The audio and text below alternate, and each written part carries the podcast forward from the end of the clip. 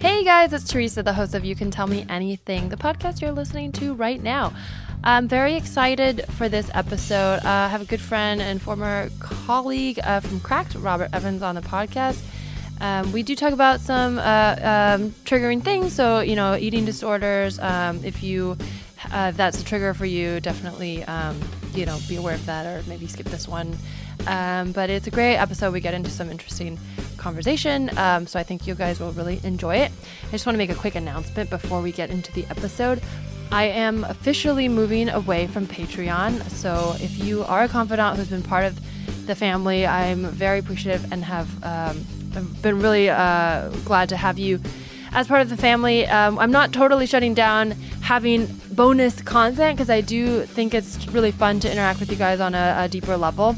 But just for many reasons, one of the reasons being I don't feel like I can give enough time to the Patreon to make it worth your time and also just uh, want to move away from doing so much bonus content and focusing on the main show and making that the best it can be. So instead of Patreon, I am going to I have a PayPal set up. So if you want to support and tip me and you know whatever, I definitely do appreciate it and I do use it because um, I, I, you know. Um, go go i'm still spending more on this than i make which is zero. I make nothing out of this. So if you want to support and tip the podcast, you can do that. PayPal.me slash you can tell me anything. Um, that's PayPal.me slash you can tell me anything. And to incentivize it, and you don't have to commit to any recurring payments at all. In fact, you can't do that. So if you donate one month, basically, if you donate by the 8th of that month, I will be doing monthly newsletters for um, anybody who wants, all the confidants who want to get extra content. And so it's a little bit more chill than the Patreon, but basically I'll just be sending out an email with maybe a bonus episode, a video, and some updates about my life, and uh, you know a chance to Q and A and that sort of thing, and interact. And I'll just do that monthly. So if you guys donate the, before the eighth of the month, you'll get the newsletter for that month. And you can come in and out as you wish. You can donate once and never again. You can donate every month. You can donate at once every three months whatever you want to do. So that's it. Um, and uh, you can donate as little or as much as you want. Um, for the newsletter, just it would be four dollars or more. It's sort of like the old version of the Savior tier of the Patreon. So that's all. That's new, and I, I'm gonna post this all on my Instagram as well, which you can follow at Tell Me Anything Pod. You can follow my personal Instagram at Larissa T or on Twitter at Larissa T. And finally, I have a very exciting news for you guys. We have our live anniversary show. I've hinted at it before, but it's official. It's gonna be on April 16th. Uh, it's a Tuesday at Comedy Central Stage in in Hollywood, California. Heard of it? Pretty cool. Got special guests, uh, including Gabby Dunn, Solomon Georgio. I have a therapist, a real bona fide therapist, who's going to be on uh, stage with me, commenting on the comedian sets and their stories. And I'll also have a very special headlining comedian guest um, to be announced. So definitely follow for updates and put it in your calendar. It's going to be a free show, so everybody is welcome and I hope to see you there. All right, enjoy the episode. You can tell her, you can tell her anything. She's a real good listener. You can tell her Teresa, the host of You Can Tell Me Anything, the podcast where comedians confess something they've never told anyone before, sort of. Um, uh, you know, never talked about in this capacity. I tell people not to do something they've done on stage, but you know, sometimes it's something they've thought about and told their significant other. I won't police what you talk about in your private life. Um, I'm only mentioning that because sometimes people comment and they'll be like, well, they're not all real secrets, but they are. Because what is a secret? But most secrets have been told to at least three people, right? Like, what is there anything in your life that you've never told? Well, we'll find out. All right, that's a, this is my official intro, word for word. I wrote that down. That's how I scripted it. Anyways, today I have a really special guest. I'm super excited. Um, we work together at Cracked. He's super funny. Has written a book called uh, all about ancient drugs called The Ancient History of Vice. A brief history. No, brief history yeah, of Vice. Yeah, I, I, stole a title from Stephen Hawking. Ah, uh, yes, the A Brief History of Vice, and is uh, currently a host of a podcast called Behind the Bastards. Really great, dark but funny, and um, very informative podcast about uh, bad people in history, but super well researched. Really fun. Check that out if you you haven't already, it's Robert Evans. Hey! Hello, and you have a GoFundMe that you're I, I um, do. uh, doing right now to raise money for an audiobook you're writing. Yeah, yeah, yeah. Uh, the War on Everyone. If you go to GoFundMe and look that up, you can find that and what it's about and everything. So yeah, that's I've got that. That's awesome. Mm-hmm. Thanks for being here. Thanks for having me. You have a great haircut. Oh, I guess it's two you. weeks old. I haven't seen you in a minute, It and I. minute. But it's weird how you can still tell it's a haircut even if it's been two weeks, right? It is weird. i- yeah. I- what, what is that? I don't know why. I think I usually look like an unkempt mountain man. So No, anytime. I've got like hair not falling into my ears, uh, that's probably one part of it. Well, I haven't seen your hair this short, uh, but I like it. It's good. I mean, they both look good. I think I like to comment on haircuts. I think because I'm very like, I like to say something to people as soon as I see them about like, uh, I'm like, oh, I gotta be present. So then haircuts are the easiest thing to be like, oh, your hair's different than last time I saw you. that's good. So yeah, I'm not. I'm working on being present. It's hard. It's really hard. Are you good at that? I feel like you seem like a very good at because you connect to people really well. I am terrible at being present in the moment. Oh, yeah? Uh, I only really do that when I'm like interviewing someone or talking to them. Uh-huh. The rest of the time, I live in space. Your So, your uh, mind just goes off and yeah. wanders. I I do that a lot, and I'll catch myself now because of all the like therapy and stuff that I've gone through. My dog is making weird noise, but that's fine. He's trying to dig Um, through the chair. uh, all the like therapy I go through about being present and blah blah blah. So now I notice when I'm not, but I don't know if that's better because it's almost like another thing to think about. I'm like, oh, I'm not being present, Teresa, be present. Um, but now I'm just also. I've come back around and I'm at the point where I'm like, well, sometimes people are boring and my imagination is going to take me over. So maybe it's okay to just go off into Drift your. into the world. yeah. What's your take on that? I mean, I think that if you're an anxious person uh, and you go to therapy, they a lot of times what they'll give you is more things to be anxious about. But that's not necessarily Yeah. a bad thing because sometimes being healthy is about being anxious about the right things as opposed to the wrong things. That's true. Do you go to therapy? Sometimes, Mm-hmm. not regularly enough. Uh, especially since you know we, we all got uh, canned, so I didn't have like the health Mm. care and stuff. But I should go to therapy more, and I don't. You don't need to say that. And a lot of people come on this podcast and say that when I ask like that I should. And I'm gonna I'm gonna break that down and say that you that's a thing you're anxious about. You don't need to you, there's no should. You go when you want it, don't go when you don't. And um, I think going at all is good. And I think we do this thing as like writers and comedians we're always like i should be doing more i should be work i should be writing i should be doing a mic i should so i'm um, gonna give you permission to just say you go because you've gone and you might not be going now today but I can just leave my mental illness untreated. Do I? no, do no, I no, not untreated. But now? you're saying like I should. Well, you're not like not going, right? You're just not going as often as in your mind you think you should go. Yeah, I'm just not going. Okay. have not for a while. I see. yeah, But you've gone. I have gone You've in like the gone past. in depth before and worked on stuff and had breakthroughs. I wouldn't say breakthroughs. It was more like uh, more like a tourniquet. Like I went back when I was having like real bad PTSD breaks and stuff, Uh-huh. and so it was yeah, it was like it was like uh, going because otherwise you're going to bleed out. Yeah. And then I didn't go at all after that, which but I should have. That I think that it comes and goes in waves. I don't I don't go every week anymore. Um, and I think that's okay. And- Yeah. Yeah. And I think having you have a safety net because you've set up care.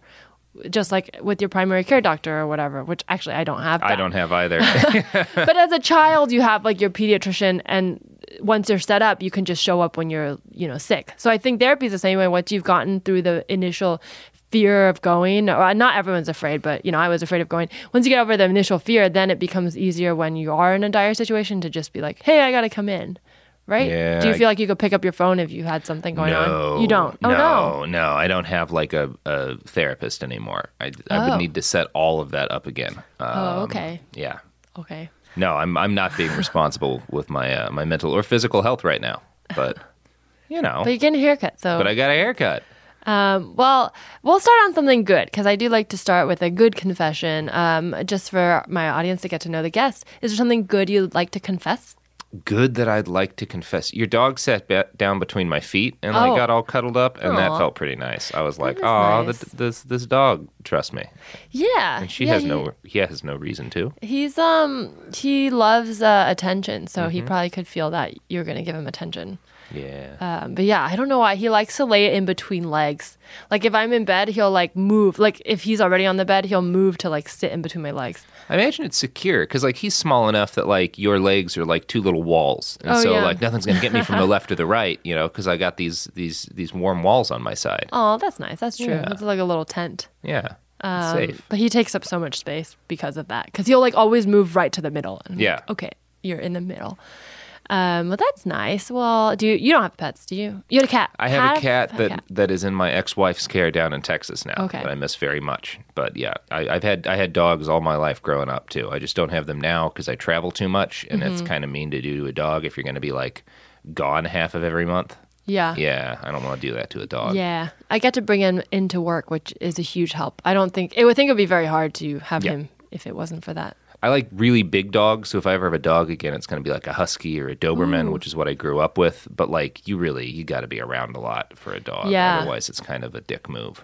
That's true. You gotta let them run around, or you can get a really old dog. But I guess, Yeah. yeah, They just want they just want to be around you. they want it. Yeah, they want friends. Mm-hmm. It's weird because uh, when I first got him, I was very anxious about having to keep him alive, which is like you just you know you do it. They're pretty easy. Like they're, pretty easy. They're pretty robust. But there's a fear in like, and this is me like overthinking, but there's a fear in like, I was like, he was a puppy, like eight months old. I, he was a rescue, but like, I think they didn't, the family maybe inherit, like maybe got him from a litter or something and didn't want him.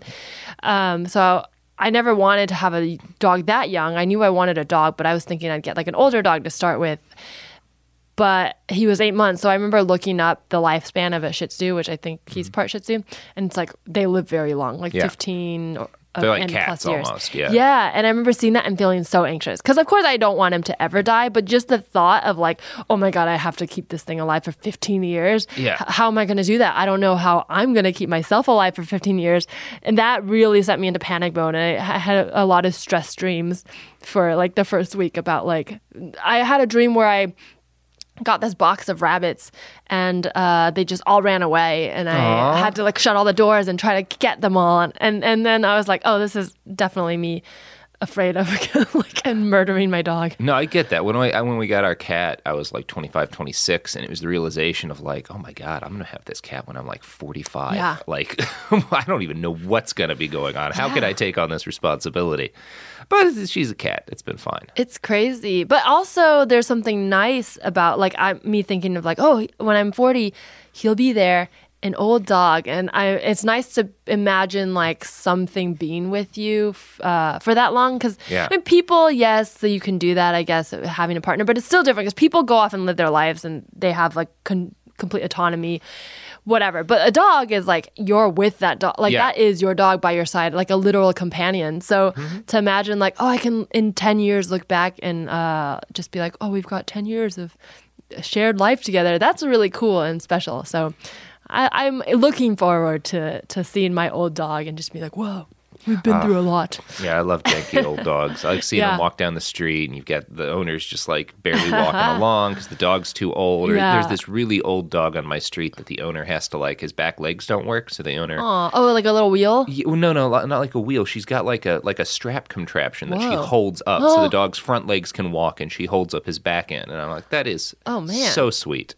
Aw, that Yeah. sounds like a lot of work. Um, I, Yeah. I've seen a dog with um, the wheels in the back so they can drag themselves. Yeah. I've seen those too. Yeah. Um, uh, our Jack O'Brien has a old dog, and sure does. I love I, Finn is the name of the dog. But um, when I first met Finn, uh, he's very old and he just kind of walks around with his eyes down. I would describe him as half hammerhead shark. In Yeah, yeah, terms yeah. Of the way his his face is constructed. ve- yeah. and very big eyes, but they he was looking down a lot because I think it was like a party where there was a lot of food, so he was like kind of roombaing around, and I thought he didn't have eyes, and I was like, oh my god, old dog with no eyes. I was like, oh wow. So I asked Jack about him, and he was like, what? He has eyes, and then I had to crouch down and be like, oh, there's his eyes. It is remarkable how little dogs need their eyes. Because Yeah. I've known a lot of blind dogs, and sometimes you can't tell that well. Yeah. Because it's just like, well, they, they kind of do everything with their nose anyway. yeah, my dog Wushu has wonky eyes, so I don't even know if he can see. Yeah. it's, it's crazy to They're imagine kind of what their cross-eyed. world is. Yeah. Um, uh, yeah, that's so cool. Um, so okay, you don't go to therapy, but do, do you have like a confidant, someone you talk to when you have stuff going on? Yeah, I've got I've got some friends and stuff that I that I confide in when shit's all fucked up. What's your like? Do you have like a process or routine for um, you know, if you're feeling like down, like, or do you just kind of just deal with it as it comes? It's mostly just exercise. I do a lot of distance running. I go to the gym, uh, probably usually about ninety minutes to two hours a day, and Oh, that's wow. like a that's like a necessary thing for mental health maintenance for Yeah. me. Uh, otherwise, I go crazy. How did you first find that out, or you just always been active? I've started running. I was running when I was uh, 19. I realized that, like, and it was specifically when I started running barefoot that I realized, like, Wow. how many mental health benefits it had for me. Um, and for a while, it was just 10 miles a day every day. Ten miles week. barefoot? Yeah, every Where are you running? Like outdoors? Everywhere. I've done it in 15, 20 countries now. The only place I'm not willing to run barefoot is uh, India. Because Uh-huh. the, this, there's a lot of stuff in the streets that I don't want to risk getting on my feet. But Do you? Does is that dangerous? That sounds dangerous. I've never had a, an injury. Wow. Uh, and I, it's one of those things where because it strengthens so you don't have to run barefoot if you just run with a thin sole you get the benefits because it strengthens your ankle so much like Oh. i've rolled my ankle so many times hiking and stuff over the years and Uh-huh. it's never gotten hurt um, just because i think the tendons and stuff are so strong because i do so much training on it when did? What made you want to start running barefoot? Like, did you do it because you thought it was good for you, or you just like this seems fun? I yeah, it just sort of I felt compelled to see if I liked it. So I, I had been running for six or seven months at that point. I was up to like five miles a day, and that was like Oh, my wow. normal thing. I'd get home from teaching special ed, and I would do a five mile run. Uh, and then one day I was like, I'm going to try to do like the first run, mile barefoot. So I like took off my shoes and I set them out at the front like porch of my house, and I started running. And I never put running shoes back on. Wow. Um, I just really liked it. Uh, and most of my friends who have tried, I've had a lot of friends try. Uh, a couple of them have taken up barefoot running. Most of them have gotten really badly hurt. So I don't recommend Oh, no. it for other people. I think what, for whatever reason, my feet are just suited for that because I've never gotten blisters or anything like that. Uh, I just imagine if I saw you and I didn't know you running barefoot, I'd be like, that man's running away from something. Yeah, I definitely get some looks. Uh, I think most of my neighborhood is used to it now because I've been there for like a year and a half. So they're like, Uh-huh. okay, well, it's just the guy that does that. Maybe you are like, like, uh, I just like you know those Greek god- demigods when you they find out they have like one superpower because they like Zeus or whatever like to fuck all the, the nymphs in the woods. Yeah, yeah. Um, that's how demigods come out, right? yeah, running barefoot is No, my, no. my fucking nymphs. I'm just Yeah. saying you. no, it's like how Achilles was dipped in the oh, water. Oh, sure. Like you were like, I'm gonna start running barefoot, and you're like, I've never been injured, but actually, I'm a reverse Achilles. Everything is vulnerable but my heel. But yeah, Yeah. you're actually like you think it's just like a thing, and you're like telling people the gospel, like go run barefoot, and everyone's just coming back like badly injured. Yeah, I do not tell people to run barefoot anymore. And you're just like, I don't know what's wrong. It's easy for me, It's but fine it's for because me. you've been dipped in like the the pond of whatever the pond of Achilles was. yeah, I, I don't know what it is. I mean, I, my guess is that like it's just some sort of like if you go back ten thousand years, my ancestors were doing a lot of that. Like, have you heard, heard of endurance hunting? It's like- maybe just hunting for a long time. No, it's one of the earliest ways before people had like bows and arrows and stuff. Like when we just had like sharpened rocks. Um, people are capable of running longer than any other animal because we okay. can sweat and breathe at the same time. So we're not the fastest animal, but no animal can run for a longer distance than we can. So if you can chase a deer, and it takes about 20 miles to do this on average, Wow. like it's actually roughly the length of a marathon. But if you can chase a deer and just like keep just close enough that the deer keeps running from you, eventually its heart will burst. What? And like that's there's people there's like Oh tribes in Africa who still ha- hunt this way. So it's one of the earliest ways people hunted. Is you, and you usually they think that you would have had like a team, so like everyone would do seven or eight miles. But like if Uh-huh. you could keep chasing a deer for a long enough period of time or an antelope or whatever, it'll just drop, and then you've got food. They just Yeah, burst. yeah, yeah. Because they they can't run long so distances. they aren't aware of, of how to stop. Like Well, they won't I be mean, like, I'm gonna Because you're chasing them.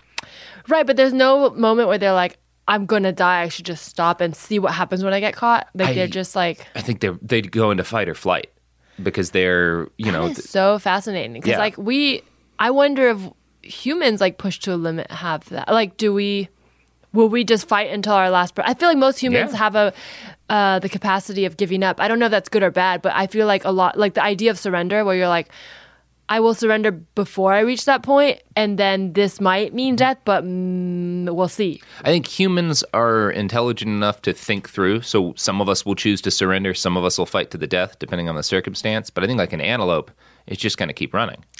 And their heart bursts. Yeah, it's it's it's pretty pretty metal. Uh, but like that. What does it look like when they're they're oh probably? I mean, I've never a heart attack. hunted an antelope down. no, I'm just trying to imagine like when you say burst, I imagine that little explosion, but it's probably just like It's like a heart attack. crump- yeah. crumple over, right? Yeah, they just can't. You know, it's like uh, like how w- dogs can only sweat through like their tongue. They don't have Yeah. like we are able to sweat and breathe at the same Right. time, and that's pretty rare in the animal kingdom. Huh. Yeah, like a like a cheetah will run way faster than us, but they can only do it for a couple of minutes. You know, Yeah. human beings are the only animal that can run for eight straight hours, and But a- people do that. A cheetah will at some point turn like the fight or flight. They'll eventually turn around and fight. you would not want to hunt a cheetah that way, Right, because they would just be like, "All right, get this guy off my ass," and then just like turn Oh, I'm around. a and- 500 pound cat. Yeah, I feel yeah. Uh-huh. like I can take this little thing. yeah, yeah, yeah.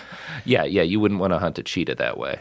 Wow, I wonder if there's any uh, stories in the past of uh, a deer being being endurance hunted and then just stopping and be like, "Listen up," and then be, sh- becoming a friend of the man. I'm sure yeah, you get a couple of those stories. Maybe that's how we got horses. Oh, yeah. We were like, what if we just ride this horse and hunt other stuff? Right, That right, makes right, way right. more He's sense. like, "Hey, I'll sell, I'll tell you where all the good deer are Yeah. if you don't kill me." you guys, there's these things called deer, and they are way worse at running than me. I'm a horse. Trust me. I'm a horse. You can get on me. This will work out great. I'll prove it. Nay, nay.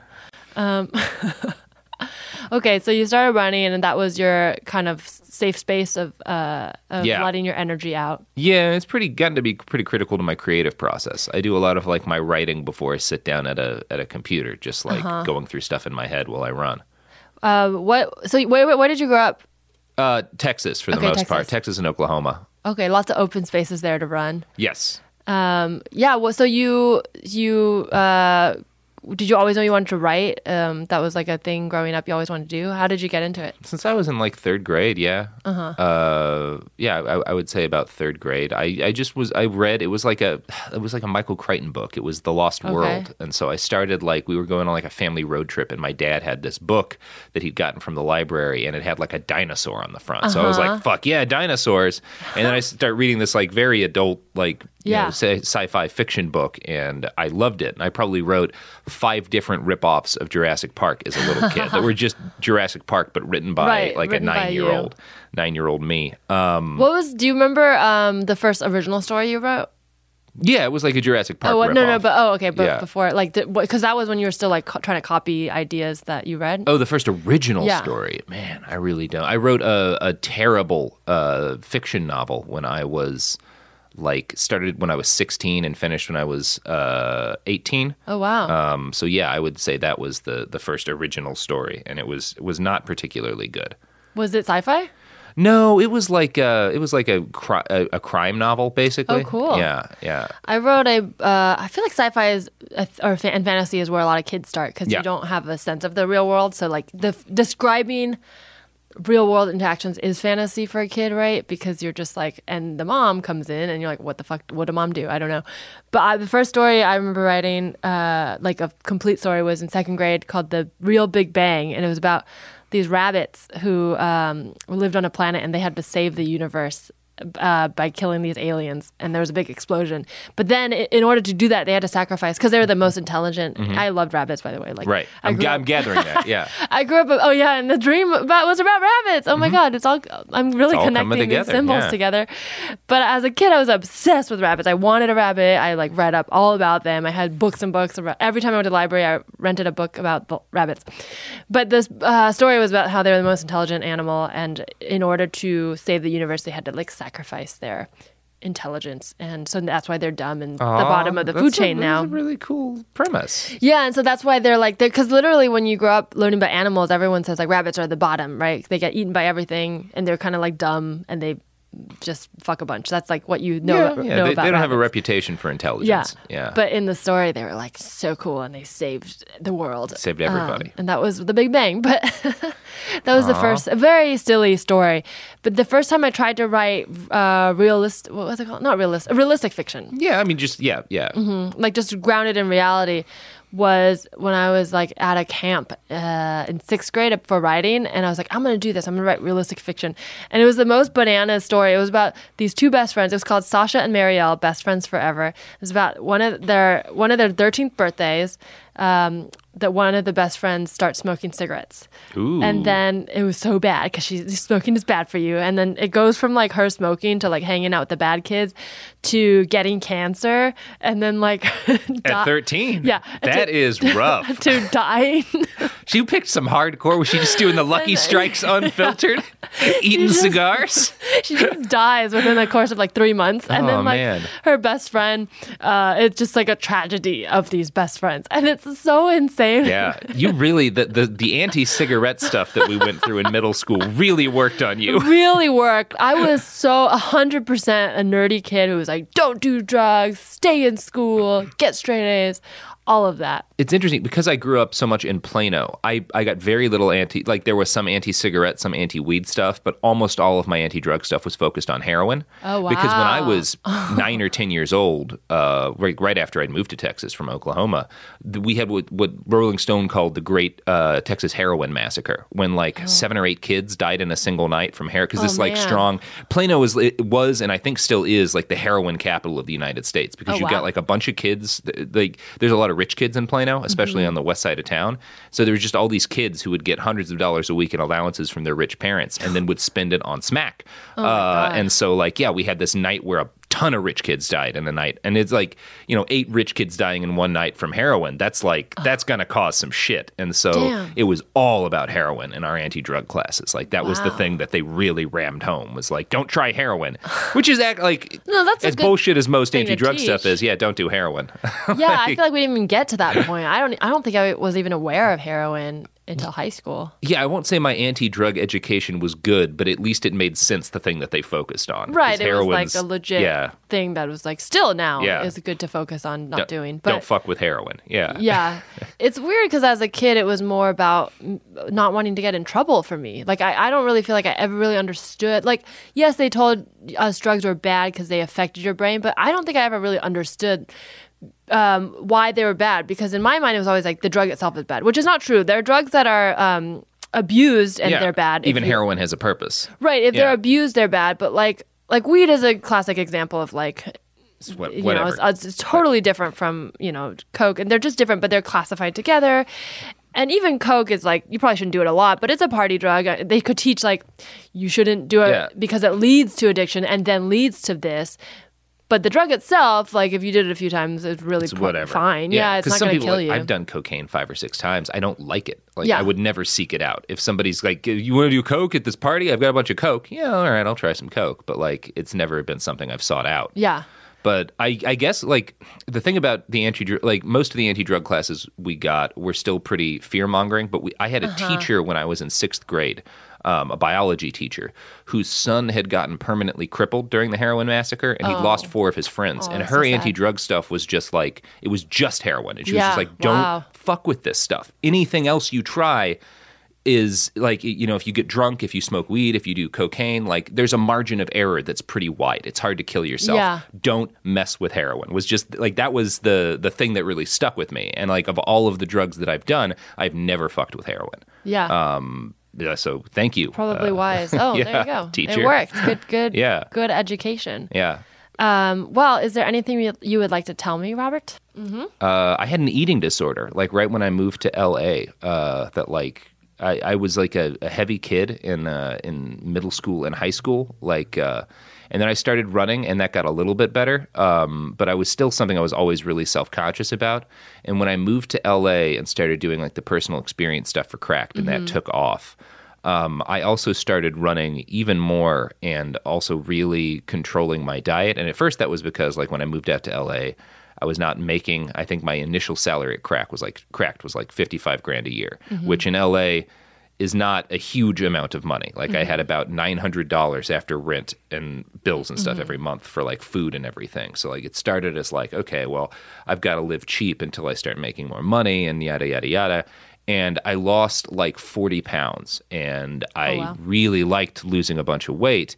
And at first it was great. And I would go back like home to Texas and people would all comment on how good I looked.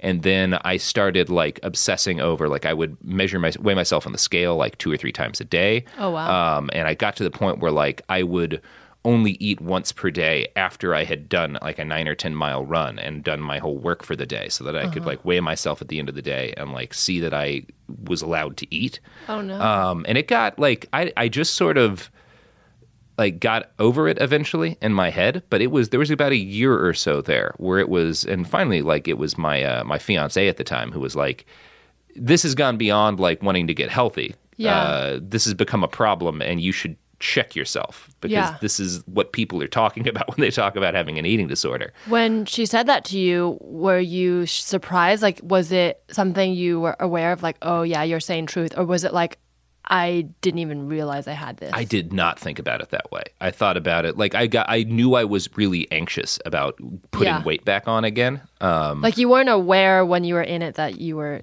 you were um, obsessing about it. yeah, I realized that I was pretty unhappy because of how central Yeah. this had become to my life uh, and how limiting it was in what I could do. Um, but I hadn't really realized, I hadn't really applied the term eating disorder to it. Mm-hmm. Uh, and so when she said that, like that, before it was like, well, you can't risk putting any weight back on because that's the worst thing in the world. And then, She said that. no, that was what Oh, was going was on like- in my head. No, and when Like, she said maybe like a problem if she said this that is an you. eating disorder and that like that's kind of what I, it didn't cure it but that's what started the process of me getting over it was being like oh oh shit of course that because i'd done articles with cracked where i'd interviewed people about their Right. eating disorders and i it hadn't clicked with me that like that's exactly what you're fucking doing man like, It's really hard to see um, sometimes when you're in something, Yeah. even if it's right in front of you, that you are that way. Yeah. and and um, yeah, that's crazy. Well, I mean, it sounds like like uh, it was like a hard hard time of your life, and you were probably going through a lot of uh, changes and wanting to find some control over like the new environment that you had and maybe like the uncertainties that was going yeah. on. it probably had a lot to do with the fact that like i had a really big base of friends and and you know colleagues and people that i dated and stuff when i lived in texas. And then i moved out to la where like the only people i knew were at cracked. And like Yeah. i liked all of my coworkers but none of them were friends yet you know? Like I, it, that happened after a couple of years in town. But like Mm-hmm. at first they were just people i saw at work. And then i would go back alone to my office and or my home and i would write three articles a night or whatever um, so it was also really easy to just not eat, to just work and run all the time, and then have like a tiny amount of food at the end of the day and go to sleep, and then start the process over again. Um, and so as I, it was also one of those things where like I didn't feel miserable doing it at first, and then gradually it became this thing that controlled a lot of my life. Mm-hmm. Well, there's a high at first. It's like drugs. Like Yeah. it probably hooks you because in the beginning there's a feeling, Mm-hmm. A high that probably you're. Cha- I don't know. Like, did it feel like you're trying to get back to that original feeling ever, or you just kind of fell deeper and just? I, I didn't I guess it was like a fear of it felt so good for people to like talk about oh man you really lost a bunch of weight that I didn't ever want the opposite to happen I think it was more like a fear of that um yeah I, I would I think that probably was the the big driver Wow, that's that's uh, a, a lot to share, and I'm sorry that you went through that. yeah it's just a thing. but um yeah i it's so interesting. I'm my sister um dealt with that in high school and i didn't but we both like kind of were coping with similar things in different ways and mine came out in different ways. Like i ended up actually i don't think i drank a lot in high school but i it, just in different ways. But um the idea of like like i've anytime I've thought about, uh, I've never had an eating disorder, but I've definitely had that, uh, been close to like wanting to obsess over something. And I, with food and weight and all that, if I start to get, uh, if I start to think about it, then it can become where I put all my energy. So I just don't, I don't like have a scale or anything in my house. yeah I don't do that anymore either yeah, but numbers is a big thing for me. Like I latch onto if I need control of my life, like tracking anything with numbers becomes a thing I obsess over. Like weight is one, but also um, even like like emails or texts or anything like that where I can quantify like oh I will delete I'll go through my email and delete this many a day or like how many uh, followers do I have and then I'll like just keep checking it. It's really easy to fall into that because I think there's a feeling of like just cha- utter chaos in life sometimes, Mm-hmm. especially if everything's changing. Where I'm like, I don't know how to quantify anything. So if I can find a way to quantify any progress or feeling of like being grounded, then I use that. Yeah, I think you that's a pretty pretty human thing to do. Like you Mm-hmm. see a bunch of like, I, I know that um like I, I run into all these articles where someone will be like, No, see, as as fucked up as things feel, the world's getting better because this number is getting better. Because the Uh-huh. number of people who are in poverty, this number is getting better, or this number is getting better. This no see the world's getting better. And it's Yeah. like, well, w- one one thing's getting better. one thing's getting better. There's also a billion more people living under dictators, but you don't want to think about that number. You want to think about, you know, this other number that you've latched onto because numbers make Hmm. sense and the world is chaos. There's also more people, so more new problems. Yeah. Yeah. That is, some things are impressive though. When it's like there's more people and percentages of things are going down. That's probably good.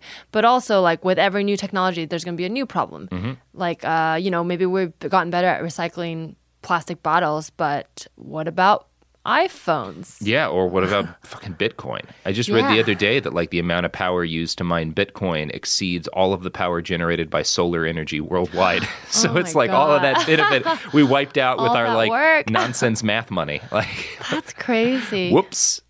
This is why. Do you um are you religious at all? No. What's your um history with religion? Like, were were you raised religious or? Yeah, I was raised, I would say, Republican Party politics were my religion as a kid. We did go to church, but not regularly. There would be years where we went to church most Sundays, and then years where we just didn't because my parents fell out of the habit, and I wasn't gonna fucking push to go if my parents weren't. What do you mean by? Do you mean like in terms of like social issues, Republican Party, like like no Conservatism abortion, that was sort of our religion. Uh, Okay, or just more, just in general, like the lifestyle conservative. the the lifestyle and that identity was Okay. more important than God or Jesus. Uh, and even like I, my parents are anti-abortion um, because they're conservative, but it was always more this identification with conservatives, this identification with Ronald Reagan, with George Mm-hmm. W. Bush, with that party. Um, that was that thing was more the factor than any individual issue. Mm-hmm. Um, like my parents didn't own guns or anything. Like and and it, so it was it was like it wasn't like they were clinging to a specific thing. It was the identity, and that's still very important to them. Their identity as Yeah. conservatives, and that that was the religion I was raised in. I would say. Okay, I asked that too because sometimes I think about how, like, when we're talking about all these pr- new problems and whatever, and it, it stresses me out. But then, I don't know. I'm not religious, but I do kind of believe in a higher being of some sort, like whether it's God or the universe or something, I, or just even all the things, like literally the atoms in the world being connected because they all exist in the same plane. Like, I believe in something pulling us all together. And that helps me when I get stressed out because I think, oh, well, there's going to be some sort of balance. If we create a problem, there'll be a solution. Like somehow it'll balance out. Not like without us doing anything. We should still do our best and put our best foot forward. But I do kind of believe that if we're all doing our best and trying to make things work out, it will.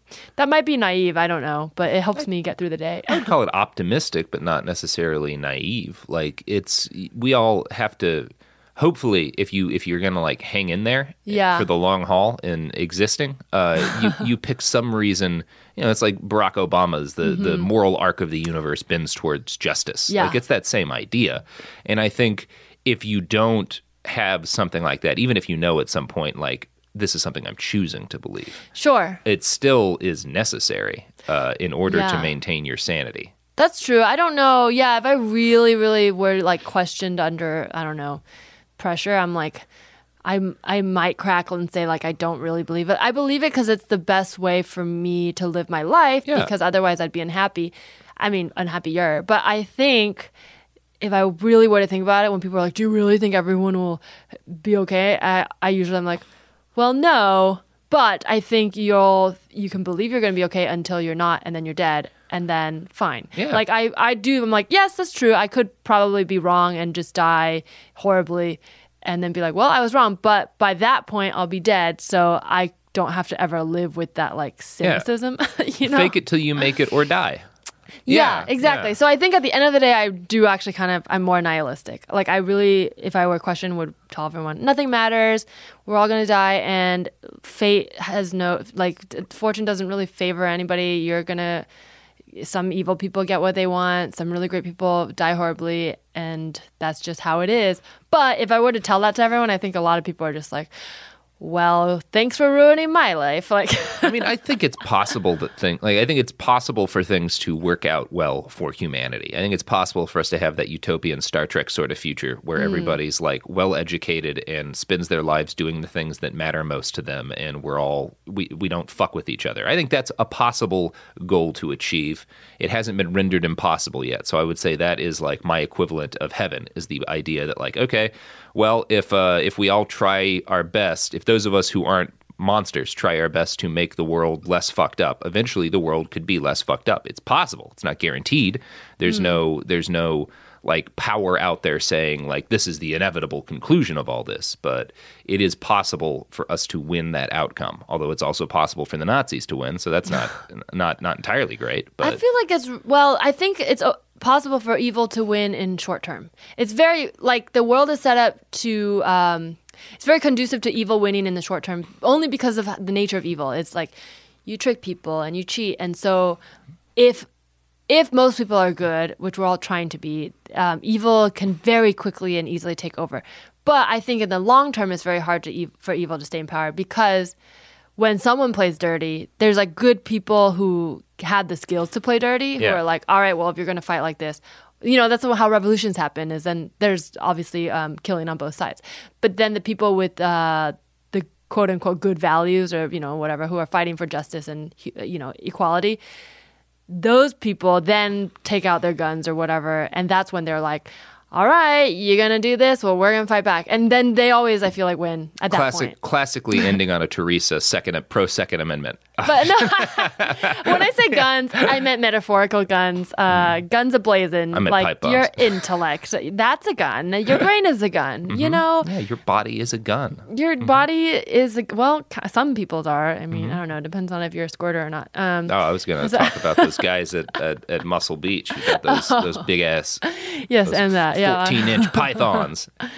Yes, that was probably a more appropriate way to go with that. Yeah.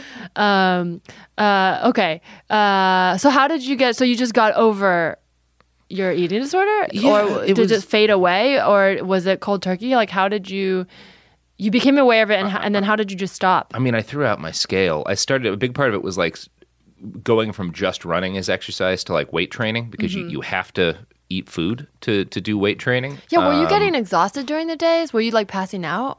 Uh, every now and then I would get kind of tired, um, but not not all that much. Like I'm sure it wasn't great for my heart or whatever, but uh, I usually felt okay. I would eat a decent. I would eat a pretty good amount at night.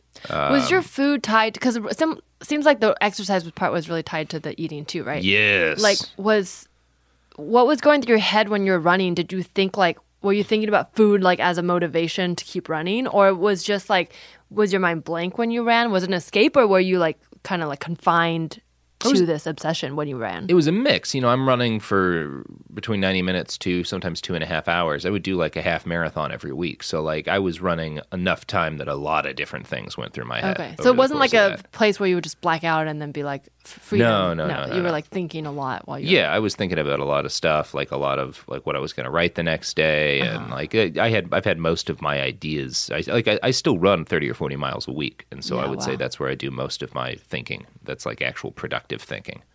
did you have to stop running when you stopped uh, being obsessive over food for a while or you just kept running and just started I've eating never again been able to stop running. Uh, like it, it's it's a necessary thing for the maintenance of like the happy the having enough happy chemicals in my head to be able to function as a person. Like Uh-huh. I have to be able to run. Like my biggest nightmare is like breaking a leg or something. Uh-huh. Like and it's less of a nightmare now that I do strength training and stuff because now I know there's another way to get some of those benefits at Yeah. least. Like if I broke my, I could still go to a gym and like exercise uh, but running there's nothing else that does what quite what running does. Um, so I, I that's why i still do it pretty obsessively but i don't keep track of my weight anymore.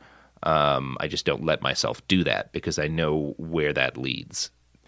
That's so it's interesting because I think a lot of times exercise is really tied to eating disorders, but it seemed like for this period of your life there was something going on where you were uh, focused on the food, obviously more than normal, but the exercise seems like it was a healthy thing you were doing before, and you were able to separate it. Yeah, I mean, I've always it helped that I was doing the exercise five or six years before I ever had any kind of eating disorder. So Yeah. it's just it has been that's been a consistent part of my life since I was 19. So for the last like 12 years, I've uh, pretty much every day done something.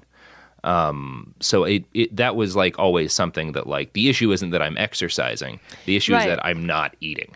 Yes. Like yeah, that was always sort of more of the problem.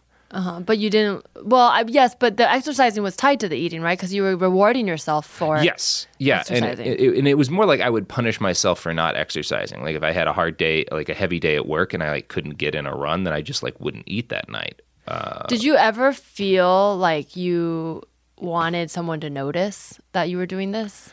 No, because I, I didn't see it as a problem. Like I thought that like part of it, part one of the things that was the problem is after I lost the first like 25, 30 pounds, which I did need to lose, I like went into a doctor for a checkup. Uh, and he was like, "Well, it's, this is great. Like, it's great that you've like this is that you know you're a lot healthier now, and that's really good." So I didn't I, I didn't think about it until my uh, my fiance was like, "This is a problem," uh, which was you know like a year or so after that point. It wasn't. It it, Yeah. it took someone being like, "This is an unhealthy thing that you're doing." Like I, I had felt not healthy for a while because it, it had gone from being just, oh yeah, I'm I'm losing weight that I need to lose and that's great, which is healthy, to I'm checking the scale three times a day and obsessing over it and Yeah. miserable all the time. But I, I had not analyzed that in my head. Sure. And it wasn't until somebody else told it to me that I was like, oh fuck, yeah, you're right. This is not good. But what happened like at work if people wanted to go eat? Like you just never went to eat? Like did anyone ever call it out, or you just kind of got by just saying like, "Oh, I don't want to eat anything"? I eh, sometimes I would if it, if I was like around people, like I wouldn't, you know, I just wouldn't eat dinner or something, or I'd go on an extra long run that that evening or whatever. But also, like I didn't know anyone that well. Like I wasn't getting invited out to a lot of uh, lunches and dinners the first year or so that I was working for Cracked uh, as a full timer, like because I just didn't know anybody very well. That sounds so sad. Yeah, I mean, it was a pretty like my wife was up in the north uh, Yeah. on a farm, and uh, or my, my my girlfriend at the time was up at the north on a farm, and yeah, I just didn't know anybody very well. Like, I didn't have any friends in the Los Angeles area until like Dave and Tom and stuff moved in. Like that's when I had people that I was hanging out with. And they ne- nobody ever noticed or said anything. Nobody ever said anything. I mean, we all worked way too much. Yeah. You, you know how the company culture at Cracked was. People Sure. would like be deathly ill and showing up to do stuff uh, just because that was the kind of people that got attracted to that job. Uh-huh. So yeah, nobody noticed. Nobody said anything. If they, if people noticed, they didn't say anything. I think that's the thing is a lot of times we're so focused on it, like it took a year and a half you said for your uh, wife to or if your fiance to notice and we're all so focused on ourselves like we always think like other people are looking at us or thinking things about us but the truth is like we're all so busy thinking that about ourselves that it, it does I mean eventually you do notice stuff about your friends if it's off but like it takes a long time It takes to, its to notice yeah. and then to say something because Yeah. there's always the assumption like oh they know what they're doing they're an adult or whatever Mm-hmm.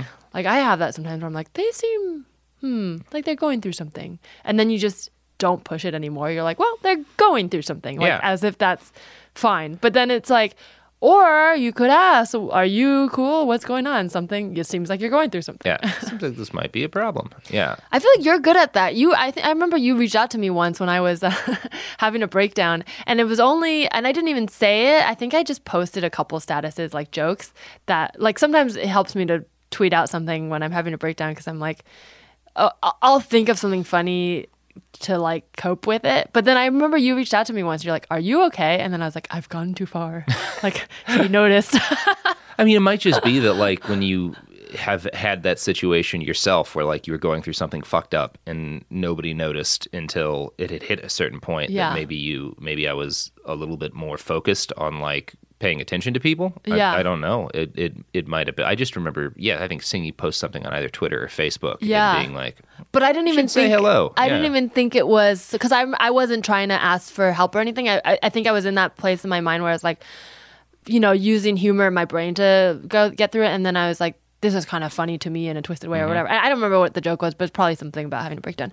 And then you, uh, and then you reached out. Actually, Dan O'Brien also did that once, and uh, so I, like I think yeah, as much as the culture is very like work, work, work at Cracked, I feel like people did care, which is really Oh nice. yeah, people definitely cared. It was not like that people didn't give a shit what was going No, on. No we were just all self. Uh, what's the word? workaholics. Masochists and workaholics. Yeah, yeah, we were all very uh, unbalanced people. Sure, yeah. Uh, and I think still for the most part are pretty yeah, unbalanced yeah, people. yeah, yeah.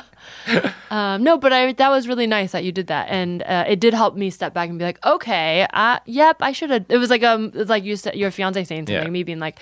All right, like because you don't name it right when you're having a breakdown. Even though in hindsight, I'm like, I was having a breakdown, but at the time, I was just whatever. I was like, this is normal. But then when someone else calls it out, you're like, oh yeah, okay, this Yeah. is a thing. Oh, I gotta deal with it. Maybe it. this is a problem. I gotta deal with this. Yeah, that's always very interesting of not knowing until uh, someone puts a label on it. Yeah, there's a sweet spot of there's no benefit in us policing each other, but there Yeah. are infinite benefits in us like paying attention to each other and Yeah. like caring about saying, "Are you okay?" Are you, are you doing all right? Yeah. Is everything okay? Because then they Like, could just say, yeah, Yeah. if they are, and then that's fine. And Ian, it's one of those things. Like I think you said something like, "Yeah, it's fine," but like sometimes just reaching out can start the process of Mm-hmm. someone realizing, "Oh no, you know what? That thing that I sent out thinking I was just making a dark joke, there's something there, Yeah. and I should I should examine that." No, and it was nice because I was fine in that. Like, I was like, I have it under control. But it was nice because it did make me realize, like, oh, you know what? If I really am going through something and I feel like I can't talk to anyone, in my mind, I was like, oh, maybe I could always t- call Robert up or something because I'm like, oh, he like gets it.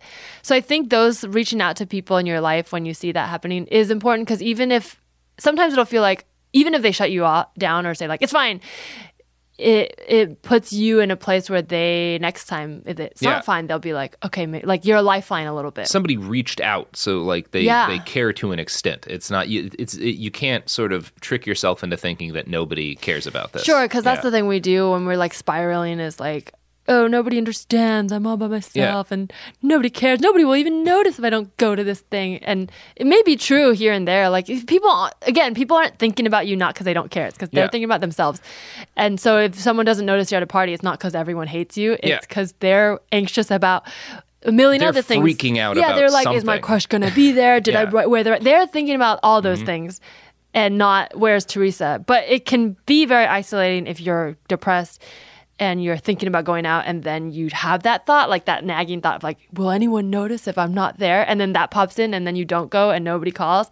That's dangerous because then you're like, I'm right, everyone hates me, which is not true. It's just everyone's worried about themselves. Yeah, everybody, but like that's the the like I guess if you're talking about like sort of the greater cosmic point about like whether or not to be optimistic about people in the future, I think most people do care about the other people around them, and I think like that's what solidarity is, and Yeah. that's it's one of those. You know, I do a lot of uh, anti-fascist research, and I'm I'm very plugged into communities of anti-fascists around the United States, and there's this guy uh, Tusitala who's like a a far right fascist activist who's assaulted just a ton of people in Portland. Very violent guy, um, and he was suicidal at one point. point, and one of his other like there's all like the, the far the, these fascist activists they don't have that kind of solidarity. Like they're all pretty pretty mean to each other as well as and like are more unified by the fact that they hate the other groups that they're attacking more. And so when he posted something that was like really depressed on facebook a bunch of girls who were in this patriot prayer community this like far right group started uh, making fun of him in a private chat. And one of them sent him that. And he like posted like a really emotional video talking about how much it hurt him to like see that. And uh, because you know these the anti-fascist activists keep a, an eye out on all these people and watch these videos they post a bunch of us who had like some of whom had been assaulted by this guy were talking about how bad they felt for him. And like is like this is one of the reasons why we have a chance at winning. Is one of them said on like facebook or something because like i know if i were to express suicidal ideation uh, ideation at some point like 20 people would reach out to me Yeah. and be like are you okay? Are you doing fine? Like th- this this comment worried me. Uh, and they don't have that. And that's one of the reasons that as as good as evil is at manipulating the system and at, at fucking with people that's one of the things that like people who aren't shitty have is that like we care about each other Yeah. and that's an advantage. Yeah. Um, well, it's also tricky because a lot of evil people, a lot of evil people, most evil people were not born evil. No. And they didn't start that way. And it's, they don't see themselves that way either. Yeah. Well, it's like our conversation about R. Kelly. It's like a lot of times something terrible happened, and it, none of it ever justifies it, but it it does help explain it sometimes because mm-hmm. sometimes people are like, "How could you fathom this person doing that?" And then oftentimes inside is just like a wounded person. Yeah. But unfortunately, because most of us are good, when you hear that, it does make you it, your empathetic side feel for them. But then you remember, oh, there's a ton of good people who had shitty things happen Who and didn't, do that. Yeah, and then that's when you're like, okay, well, cult. yeah. if you do something bad, it's bad and you should be punished for it. And that's it. And whether or not you have a crazy backstory is like, Well, it's not, Not it though, because like what is important is like stopping. It, like yeah, with R. well, Kelly, stopping the at- at this cycle and rehabilitating for sure, but also not excusing. Uh, like Yeah. explaining is different from excusing. I'm all for hearing backstories Yeah. of criminals and violent psychopaths to maybe help us understand and explain and it. prevent that from yes, happening and in the future. but not to excuse. And that's why all these true crime podcasts sometimes like Yeah. creep me out because there's a there's this glamorification or romanticization of Mm-hmm. these like criminals, and I'm like, well. It's nice to get inside the mind to understand it, but we're not all about like I'm not trying to excuse any of this behavior, you know. Yeah, there's this this this English fairy tale that one of the sites I write for, Bellingcat, takes its name from, where there's like Uh-huh. a bunch of mice and they there's this cat that's hunting them, and they conspire to tie a bell around the cat's neck, and it, that's like that's what we need to Uh-huh. Oh, be yes, doing with I've evil is you you you fucking you tie a bell around its neck so people Yeah. understand what it is. Like that's why you talk about what happened to someone like R. Kelly, not so that you Yeah. forgive him, but so that you understand like oh these are the kind of things that concoct to make someone who is capable of doing this to people, and we need to understand that so there aren't more people doing that in the future. Yeah. These are the things that make a Hitler or a Stalin, and we should like we, We should understand it, what yeah. those were if we want to stop them. I love that um, fairy tale. I feel Yeah. like I've heard it when I was a kid, but I don't. It's been a minute, but I love that because it's like, even if you just think of the nature of a cat and mouse, like the cat is hunting to survive. Mm-hmm. The cat is not. But if you're the the mouse community. You're not going to just be like, oh, well, he's just trying to survive, so I will surrender myself. No, Yeah. that's not the answer. No, you still try to figure it out and do what you got to do. Yeah. I guess the metaphor then ends because I, I would say in human life, it's not like, like in the cat metaphor, in the um, animal kingdom, there's got to be a balance. So, yes, and prey and predator, whatever. Like, yes, Yeah. at some point, the predator needs to kill the prey. I don't think that's true for humans. I don't think any of these predators need to, whatever, hurt their prey or No. assault their victims. But I do think um, the metaphor works up until the point of like they are doing it because they th- their perception of the world is different. But then I think it stops because it's like you can't just be like they have to do this because they No, don't. Like morally, I, you you can't blame Yeah. a cat for eating Yeah, a mouse. yeah. But we like we all worked with a person that we later learned was a Yes. predator, and that person was really dangerous up until the point where everyone figured out what they were doing and started talking to each other. Until we were like, no, this person has a pattern. This is what they do, and this is how we try to stop them from getting. that was really people. crazy to me too because um, I remember he was a big uh, proponent of, or outwardly a proponent Yep. of, uh, of against like predatory behavior and wrote about it and was Yeah. an ally outside. And like this is di- obviously a different situation, but when you're talking about um, interviewing people with eating disorders and not realizing you had it, I thought of that a little too because I Mm-hmm. I don't I don't even know if it was so malicious at the time. Like it may have been a not self-aware and then slowly became more aware as people called him out on it like Yeah. i think it, and this is why a lot of people who were fans of um, this guy don't understand it because in their mind they're like oh there's no way he was trying to trick us the whole time it's like maybe not maybe he wasn't aware that he was doing Yeah. it maybe he really felt like fascinated by these psychopaths and stories because he thought he was on the other side and then once he realized he was one of them couldn't face it and that's why Yeah. he was like in denial uh, but then at a certain point, it's still like if you do something bad, you that's you did it, and you have to take ownership, whether Yeah. whether or not you were aware or not. Like it doesn't matter. Like if you hurt someone, you hurt someone. Yeah, well, it was one of those things. Well, he, he there was a point at which he made a choice because Yes. people did. It wasn't just that we like cut this person out of our lives. People reached out People to him and out. were like, "What you're doing is bad, and Yeah. it needs to stop." And like, we're offering you an amount of emotional support because we don't want to just write you off as a human being. And he made a choice Yeah. to continue those behaviors. Anyways, Anyways. wow. Well, that got heavy. Yeah, it did. I mean, it's a show about secrets. It is Yeah. a show about secret. Um, well, I'm really glad you shared that with me, and I'm I'm glad that you were able to make it through and have friends and people to talk to now, and uh, and have a much healthier lifestyle.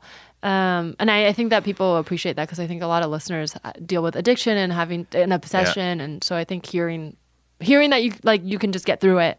Like you didn't go to rehab or anything. You just kind of like was aware and then just Not that got, I, got out I'm of saying it. people shouldn't go to rehab. No, no, no. Yeah, they should have been. yeah. Well, but I mean, like, there's a feeling of like sometimes there's a feeling of hopelessness when you're like, I don't have the resources, I can't do this, so I'll just keep going deeper in this hole.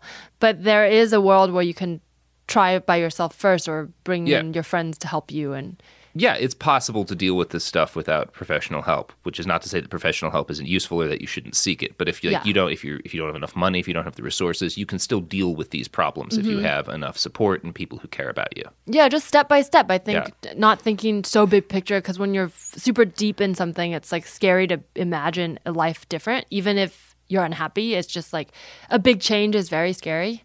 But then if you just are like, all right, day by day, tomorrow I'll do this a little less, or tomorrow, what if Yeah. tomorrow I don't weigh myself, or what if Yeah. tomorrow I do this? That's helpful. Yeah, Yeah. Um, well, I want to end on a game. Do you want to play a game? sure. Okay, cool. Um, you seem surprised.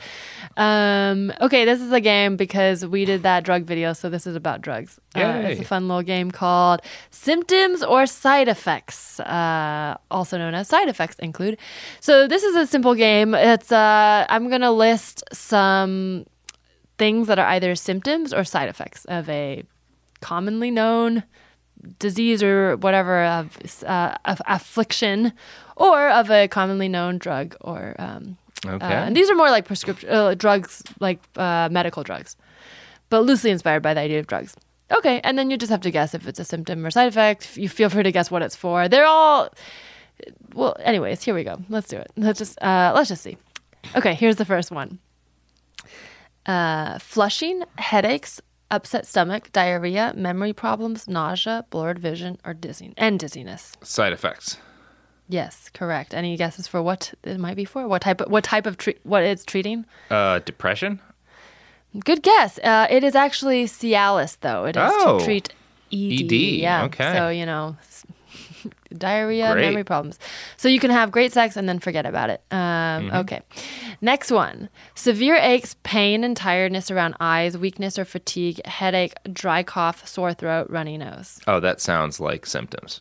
Correct. It is influenza. Yeah, the I was common gonna say the flu. Yeah. Yeah, there you go. Uh, we'll give it away. I mean, oh, the runny nose, maybe. Yeah. I mean, so many of these just sound. I can't tell. Okay, here's the next one: vomiting, loss of appetite, nausea, dizziness, dry mouth, stomach pain, weakness, mood changes. I'm gonna say side effects. Correct. It's a side effects of oxycodone. I mean, the only side effect I know of oxycodone is feeling fucking great. But Well, you know, maybe the mood changes. yeah, changing yeah, yeah. from My, my mood changes to fucking great. bad to Yeah, great, fucking great. So there you go. That's a good mood change. Yeah, mood change is not necessarily a bad Mm-hmm, thing if you're trying to change your mood. If you're trying to change your mood, True. Well, you're doing very good at this. Uh, Should have known. You're an expert. Okay. Um, spotting and cramping, breast changes, fatigue, and nausea, missed period, constipation, frequent urination. Side effect or symptom? I'd, I'd say side effect. Good guess, but it is a symptom of pregnancy. Ah, pregnancy. What a- but probably also a side effect of preg. I don't know. Is pregnancy an affliction? Who knows? Uh, I mean, yeah, it's depends debatable. where you stand. Yeah. Yeah. All right. You're doing pretty good. Okay. Uh, a couple more. Twitching and muscle spasms, overactive reflexes, nausea, mild skin rash, upset stomach, diarrhea. Is this a symptom or a side effect? I'm gonna guess side effect. Correct. Do you any guess what it's treating? No. Penicillin treating Oh common yeah, cold. rashes There would go. make sense. Yeah, yeah, yeah. yeah. I didn't know this. This makes me not want to take medicine or get sick. Um, here's okay, two more: nausea, drowsiness, dizziness, anxiety, trouble sleeping, loss of appetite, tiredness, sweating, and yawning. Symptom? Side effect of Ah, Prozac. Prozac. Did you know yawning is a side effect? Yeah. Is that a bad thing to yawn, or just if I guess if you're tired, you yawn a lot. Yeah. Yeah, this sounds like.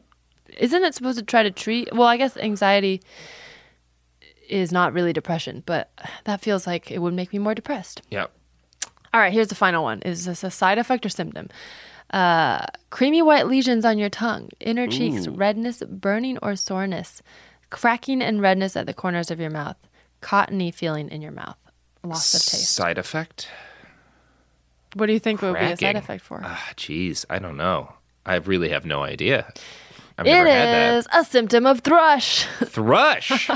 Well, shit. That was a good find from our producer Sammy. They Thrush. this. I didn't know what thrush was. That it sounds, sounds like an old timey a, disease. Sounds like a punk rock band. Yeah, thrush. Thrush, yeah. You guys, there's a wicked ass thrush show. Yeah, I knew about thrush before they oh, sold man, out. The fucking mosh pits at Yeah. a thrush show. But you, Gross. you know, a symptom of going to uh, underground punk rock show. Maybe I- all I of these you get- crackness, cracking yeah. and redness in your mouth will happen if you party too hard. you probably. get thrush from a thrush mosh pit. Right. Yeah. well, you did very good. I think you won that game because you got more right than you got wrong. So Yeah, it's congratulations, life, baby. Yeah. Uh, well, where can people find you? I write okay on Twitter. I had a podcast called Behind the Bastards, and uh, I've got a GoFundMe for a book called The War on Everyone. So check it out. Check it out. Follow Robert on Twitter. Donate to his GoFundMe. Uh, and you can follow this podcast at Tell Me Anything Pod on Instagram. Thank you.